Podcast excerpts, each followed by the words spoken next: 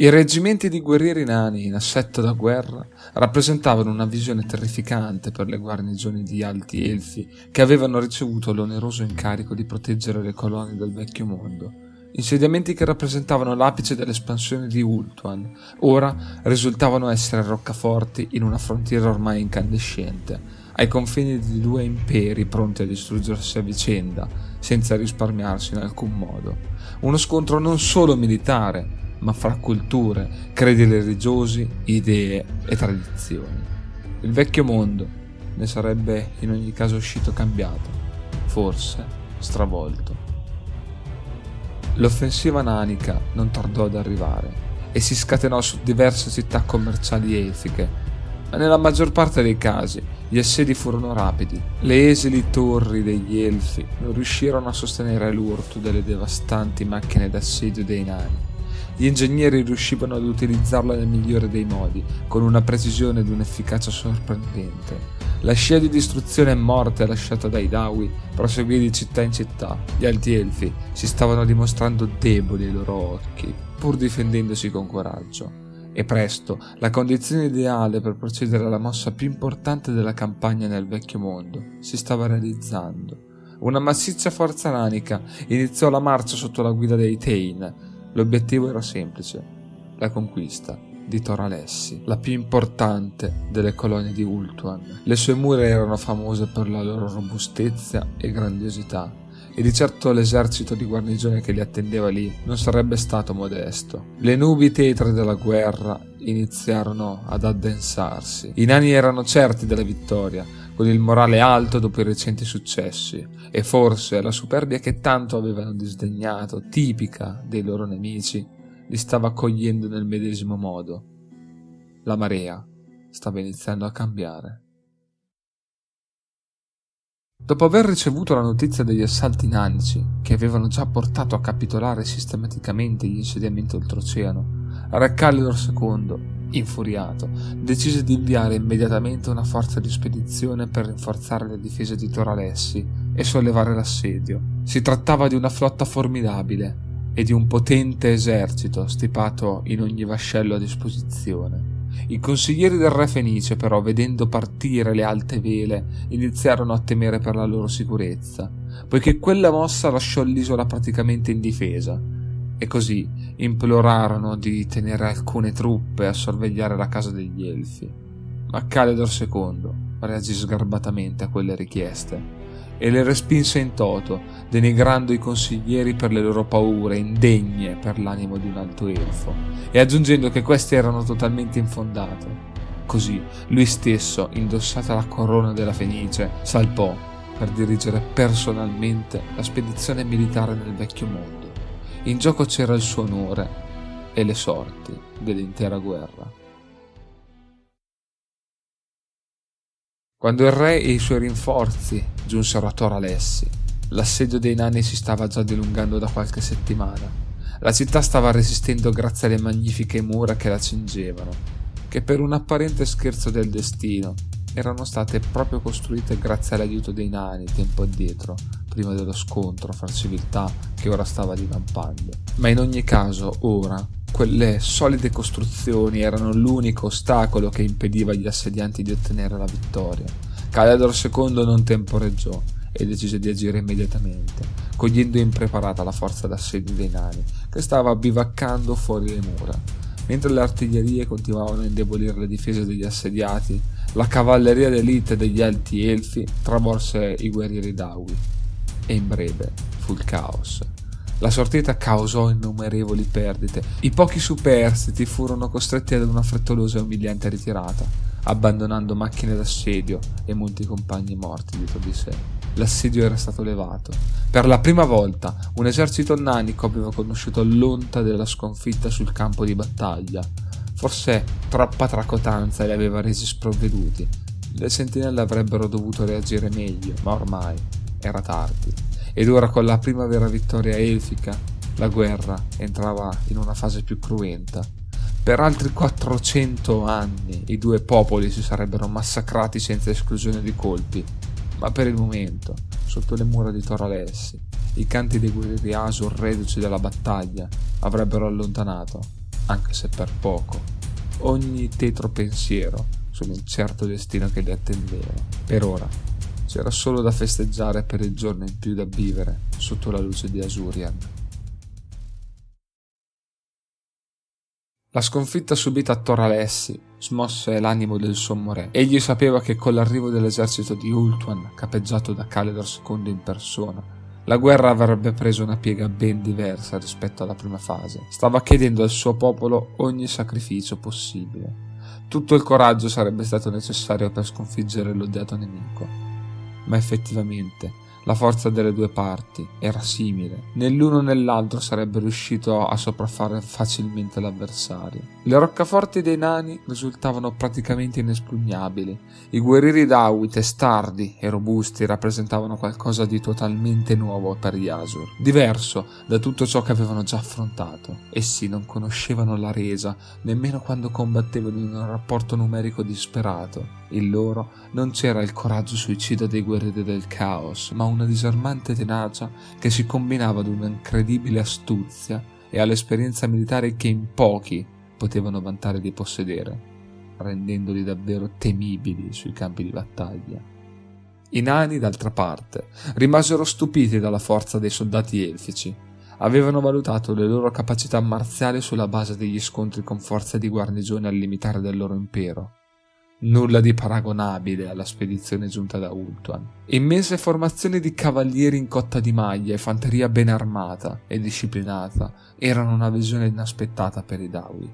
Forse i figli di Grugni si erano affidati eccessivamente alla loro forza, lasciandosi accecare dalle vittorie iniziali, ma seguendo la più pura idiosincrasia dei nani, non si sarebbero mai, mai abbassati ad ammettere le loro colpe, i loro errori, specialmente davanti al nemico che stavano affrontando. Battaglie sempre più violente si susseguirono nei territori del vecchio mondo. Potenti maghi e maestosi draghi vennero impiegati contro i nani, che con fierezza e coraggio continuarono a combattere senza vacillare, protetti dei loro scudi potenziati da rune dal grande potere. La guerra stava generando un'eredità di odio reciproco sarebbe durata millenni. Durante il conflitto i nani non si limitarono a distruggere le eleganti torri difensive delle colonie elfiche, ma si spinsero a polverizzare letteralmente ogni edificio impiegando più munizioni e tempo del necessario, solo per dare sfogo al risentimento verso il nemico. L'insulto delle barbe era e sarebbe stato per sempre un ricordo vivido nelle memorie dei Dawi il rancore più grande, scritto con il sangue del sommo re nel Damazkron, il grande libro dei rancori di Karazakarak. Gli elfi, da parte loro, non si risparmiarono, rispondendo all'odio con l'odio. Avvelenarono le falde acquifere sotterranee, utilizzate dai nani nelle fortezze montane. Una grande piaga si propagò lungo le montagne e confini del mondo. Molti Dawi trovarono la morte, una morte atroce, fra gli spasmi febbrili del veleno. Gli elfi si appellarono agli spiriti della foresta pur di ottenere un vantaggio strategico e quando si trovarono in difficoltà nell'impossibilità di sconfiggere gli eserciti nanici, utilizzarono tattiche tacciabili di infamia senza alcuna vergogna, finte rese, inganni basati sulle magie e altri sporchi trucchi. Entrambe le parti diedero tutto, giungendo ad un logorio delle forze tale che i guerrieri schierabili al fronte si assottigliarono drammaticamente, ma nessun accordo né tentativo di raggiungerlo furono intrapresi. Il re Fenice e il sommo re dei nani erano agli antipodi. Il loro odio era reciproco e non sembrava esserci speranza di raggiungere una pace, nonostante il numero di morti stesse crescendo costantemente. La guerra avrebbe devastato il vecchio mondo ancora per molto tempo. Ad allontanare però definitivamente ogni speranza di trattativa fra i due popoli si aggiunse un secondo grande rancore, e questo riguardava un principe nano, Snorri Mezzamano, il figlio del sommo re Gotrak Spezzastelle. Snorri capeggiava un esercito di Dawi quando venne intercettato da Calidor II e la sua forza di spedizione. Le due schiere si affrontarono in una battaglia estremamente confusa e cruenta. I due leader finirono per incrociare le armi nel bel mezzo di quel massacro. Snorri era galvanizzato dalla sua furia, convinto di poter porre fine alla guerra. Caricò a testa bassa il re fenice in un atto di grande coraggio e di ardore, ma anche di grande inesperienza. Sebbene fosse un guerriero portentoso, il principe nano mancava in saggezza e probabilmente aveva sottovalutato le capacità del suo avversario, tant'è che Caledor riuscì a disarmarlo e umiliandolo mozzò di netto la sua mano prima di togliergli la vita.